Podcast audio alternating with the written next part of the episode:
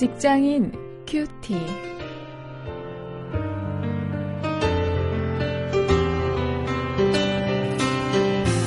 안녕하십니까. 7월 11일 원용일입니다.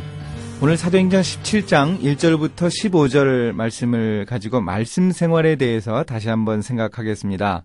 말씀의 마음을 열어놓으면 이런 제목입니다.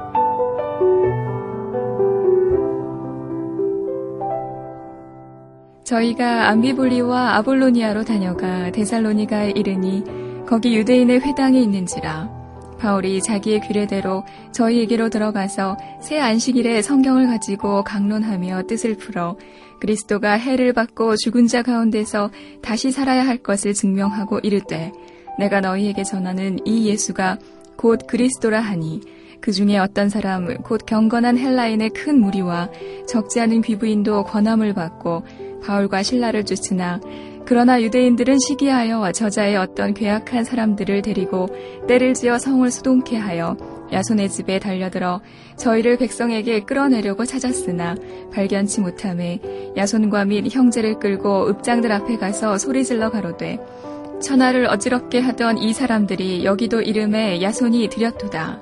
이 사람들이 다 가이사의 명을 거역하여 말하되 다른 임금 곧 예수라 하는 이가 있다 하더이다 하니 우리와 읍장들이 이 말을 듣고 소동하여 야손과 그 나머지 사람들에게 볼을 받고 놓으니라. 밤에 형제들이 곧 바울과 신라를 베레아로 보내니 저희가 이르러 유대인의 회당에 들어가니라. 베레아 사람은 데살로니가에 있는 사람보다 더 신사적이어서 간절한 마음으로 말씀을 받고 이것이 그러한가 하여 날마다 성경을 상고하므로 그 중에 믿는 사람이 많고 또 헬라의 귀부인과 남자가 적지 아니하나 데살로니가에 있는 유대인들이 바울이 하나님 말씀을 베레아에서도 전하는 줄을 알고 거기도 가서 무리를 움직여 소동케 하거늘 형제들이 곧 바울을 내어 보내어 바다까지 가게 하되 신라와 디모데는 아직 거기 유하더라. 바울을 인도하는 사람들이 데리고 아덴까지 이르러 바울에게서 신라와 디모데를 자기에게로 속히 오게 하라는 명을 받고 떠나니라.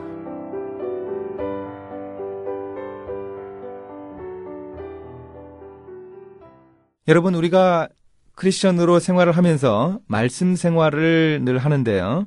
어, 주변에서 함께 큐티를 나누거나 이야기를 하다가 말씀에 대해서 깨달음을 얻었다고 하는 사람들의 이야기를 들으면 어떤 부러움이 느껴지지 않으십니까? 아, 나는 하나님이 말씀을 읽어도 왜 저런 깨달음을 주시지 않을까? 아, 하나님이 우리들 각자에게 각각 다른 깨달음을 주시는데 오늘 우리가 본문 속에서 말씀의 마음을 열어놓고 깨달음을 얻었던 사람들의 모습을 볼 수 있습니다. 이들의 모습을 한번 확인을 하면서 우리가 이 말씀 생활을 어떻게 해야 할지 결심하는 그런 시간이 될 수 있기를 원합니다. 먼저 1절부터 9절까지에 보면 이 많은 이방 여인들에게도 하나님의 말씀이 역사하는 모습을 보여줍니다. 데살로니카라는 곳에 사도 바울 일행이 이르렀는데요. 거기서 바울 일행은 안식일에 회당에 가서 복음을 전했습니다. 거기서 이 경건한 헬라인들이 예수를 영접했습니다. 아, 그들은 본래 이 유대교로 개종한 이방인들이었는데요. 예수 그리스도를 이제 믿게 된 것이었습니다. 이 데살로니카 전도의 특징이 있었습니다. 그것은 이 4절과 12절에서 이야기하는 대로 적지 않은 귀부인들이 예수를 믿게 되었다고 하는 것입니다. 이 유럽 전도에서는 우리가 살펴본 대로 16장에서 이 빌립보에 사는 루디아라고 하는 여인이 예수 믿은 이 회심의 예가 어, 기록되고 있습니다.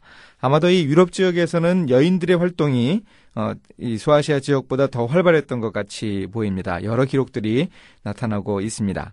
특히 로마의 식민지 상황에서 이렇게 귀부인들이 예수를 믿게 되면서 이 로마 사회 상류층에 이 복음이 들어갈 수 있는 그런 기회를 마련하게 되었다는 사실이 어, 주목할 만합니다.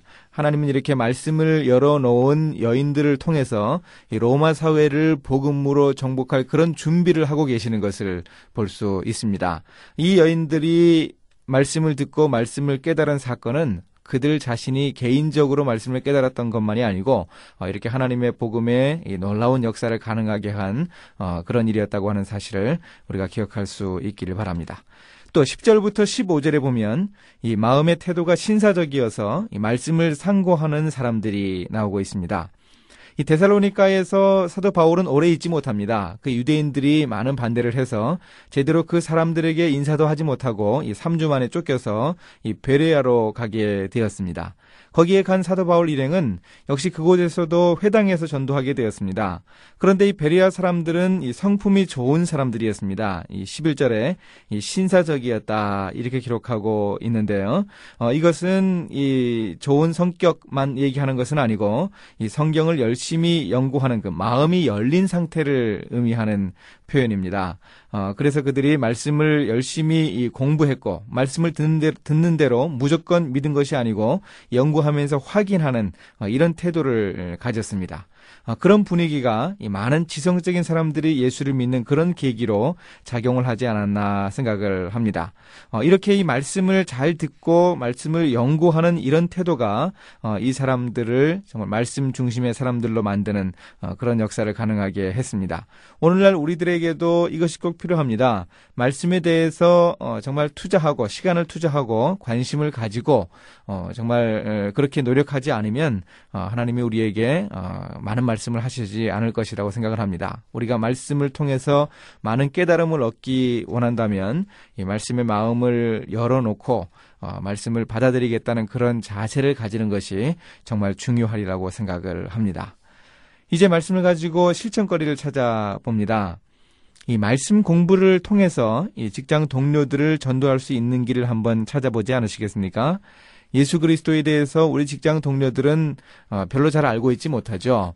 어, 그런데 또 이 어떤 일이 있으면 기독교에 대한 많은 비판을 합니다.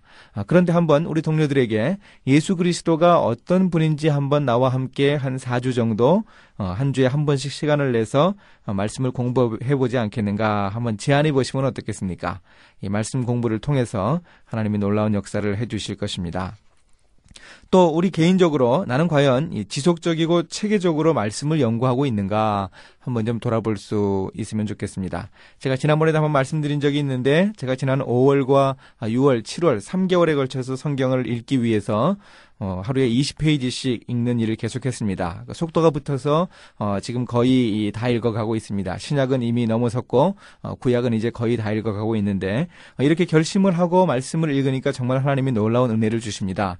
그래서 제가 성경책 옆에 끼워놓은 그 종이에 하나님이 제게 주시는 그 은혜를 기록하기에 바쁩니다. 아, 그것이 저는 곧 이 설교가 되고 어, 또 말씀을 사람들에게 나누는 어, 그런 자료가 되어서 제게 큰 기쁨이 있습니다. 이제 한번 기도하시겠습니다. 하나님 바쁘고 시간이 없다는 핑계를 대지 말고 마음을 열어놓고 말씀을 사모하는 그런 열정을 제게 주시기를 원합니다. 그래서 그렇게 깨달은 말씀대로 살아가는 어, 그런 의식 있는 크리스천이 되게 하여 주시기를 원합니다.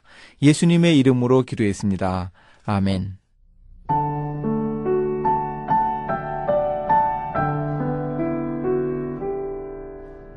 우리나라에 복음이 처음 들어왔을 때 선교사들이 사용한 선교 전략 중에는 완고한 유교권의 남성들보다는 보다 접근하기 쉬운 여성들을 먼저 전도하는 전략이 있었습니다. 그래서 선교 초창기에 많은 여인들이 예수를 믿게 되었죠.